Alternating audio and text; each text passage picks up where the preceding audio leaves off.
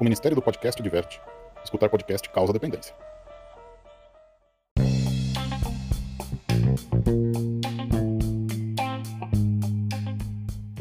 E aí, pessoal, beleza? Começou mais um podcast aqui no Ufologia Ideias. E hoje, hoje é dia para que você que está escutando no dia do, do lançamento desse, desse episódio, hoje é dia 20 de janeiro de 2021. O caso Varginha está fazendo 25 anos. E pode ser que tenhamos grandes novidades aí para sair para esse ano, né? Com, com a abertura de alguns protocolos de segurança, alguma coisa nesse sentido.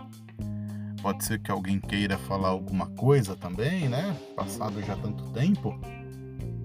25 anos é um marco muito bacana para protocolos e, e alguns depoimentos, não é verdade? Bom, é, hoje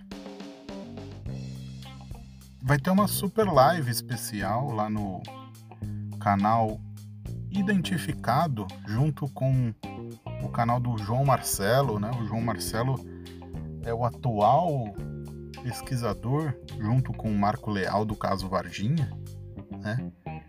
E eles estão aí trazendo novidades. Algumas novidades saíram no portal Vigília também, no www.vigilia.com.br, em duas matérias aí muito bacanas sobre o caso Varginha.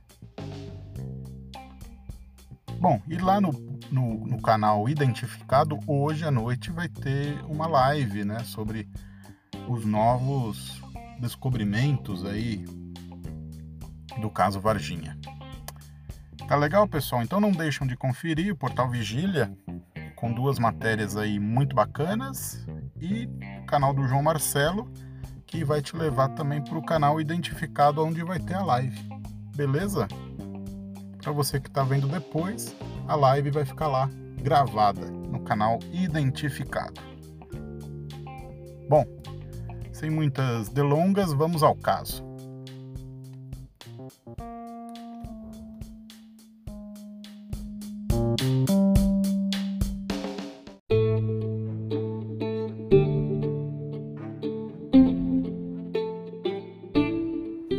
Esse caso aconteceu no dia 11 de novembro de 97. Veja só novamente mais um caso da época ali 96, 97, né? Esse, esse caso aconteceu em Santos, né? Na praia de Santos, onde a Força Aérea Brasileira iria fazer uma exibição da Esquadrilha da Fumaça, com os tucanos T-27. Para quem já teve o prazer de, de ver a exibição da Esquadrilha da Fumaça, eles fazem manobras, são, são aco, aco, aco, acro, não saiu gente, acrobacias aéreas, aonde um óleo ele é pingado assim no escapamento do, do avião e evapora e sai aquele, aquele é, aquela fumaça branca, né? Então não é nada é, prejudicial, nada assim, é apenas óleo que pinga no escapamento que já está quente, queima e gera aquela fumaceira branca, né? Bom, os aviões saíram da base de Pirassununga, né?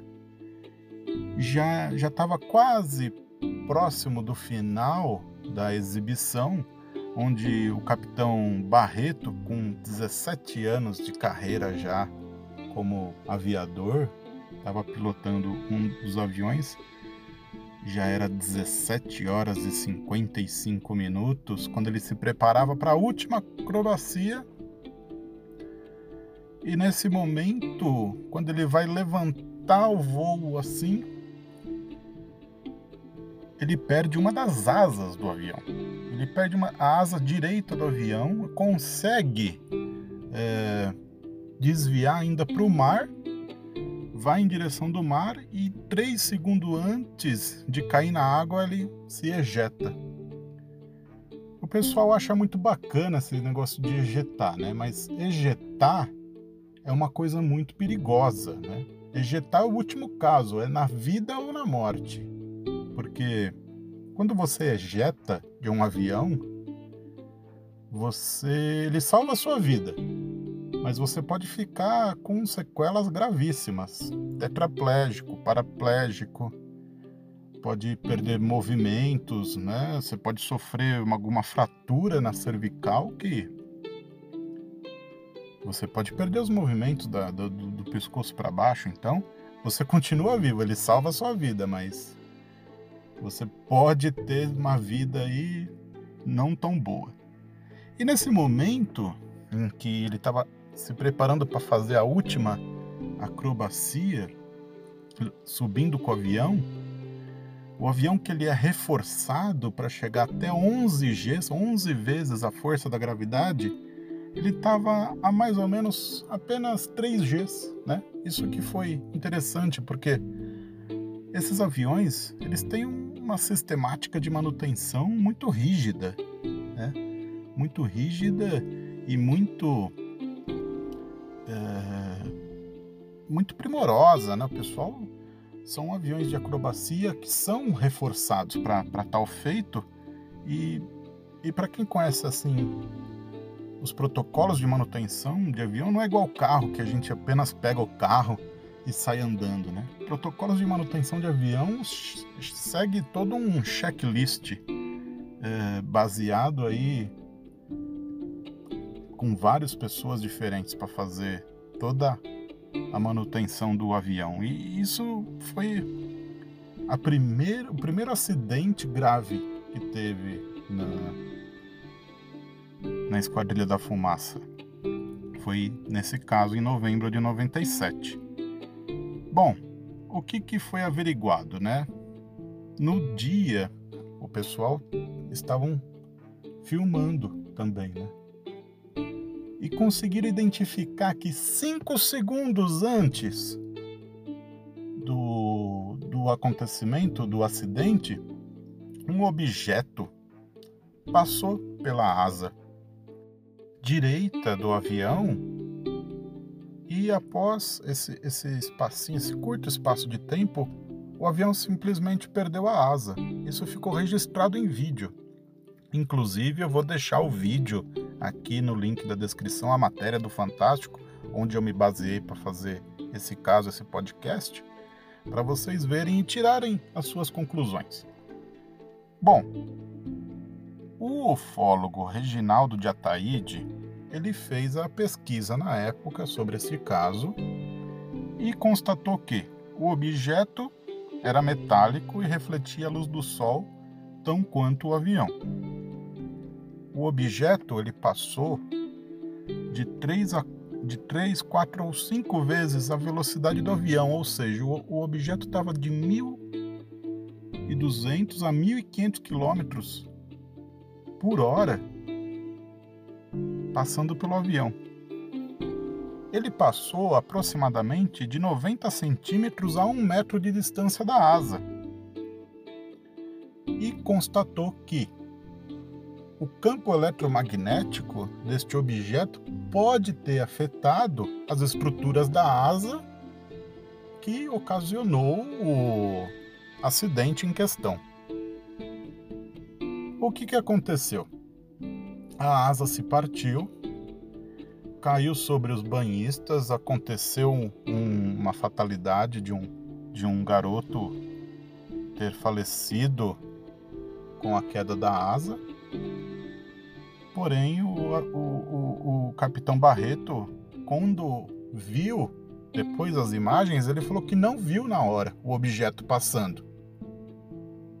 Ele só viu, conseguiu constatar no vídeo. Na hora o objeto ele passou tão rápido que você tem que ver ele de uma maneira quadro a quadro para você conseguir uh, ver, né, o objeto passando. Na hora ele não viu. Então, porque você imagina, o avião já está ali a 300, 400 km por hora. Um avião, o objeto de 50 centímetros, 90 centímetros passa por você a uns 1.400 km é, é meio difícil de ver mesmo, né? E a visão também é um pouco limitada.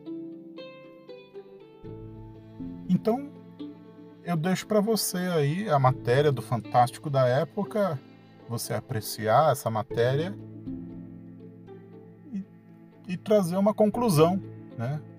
Você acredita que aquele objeto que passou é um objeto é, extraterrestre?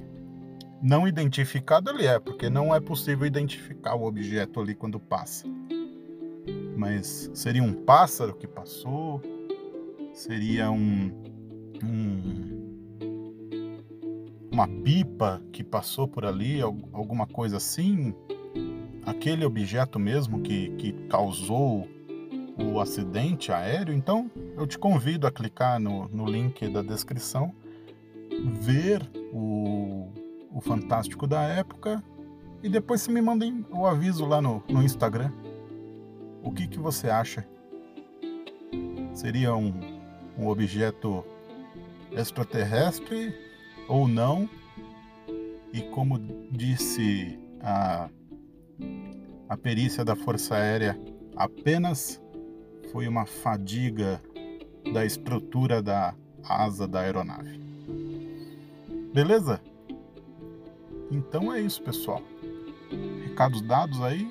Um feliz aniversário ao ET de Varginha. E aproveitem a matéria do Fantástico que eu vou deixar na descrição. Tá legal, pessoal? Um forte abraço, muito obrigado e uma boa sorte.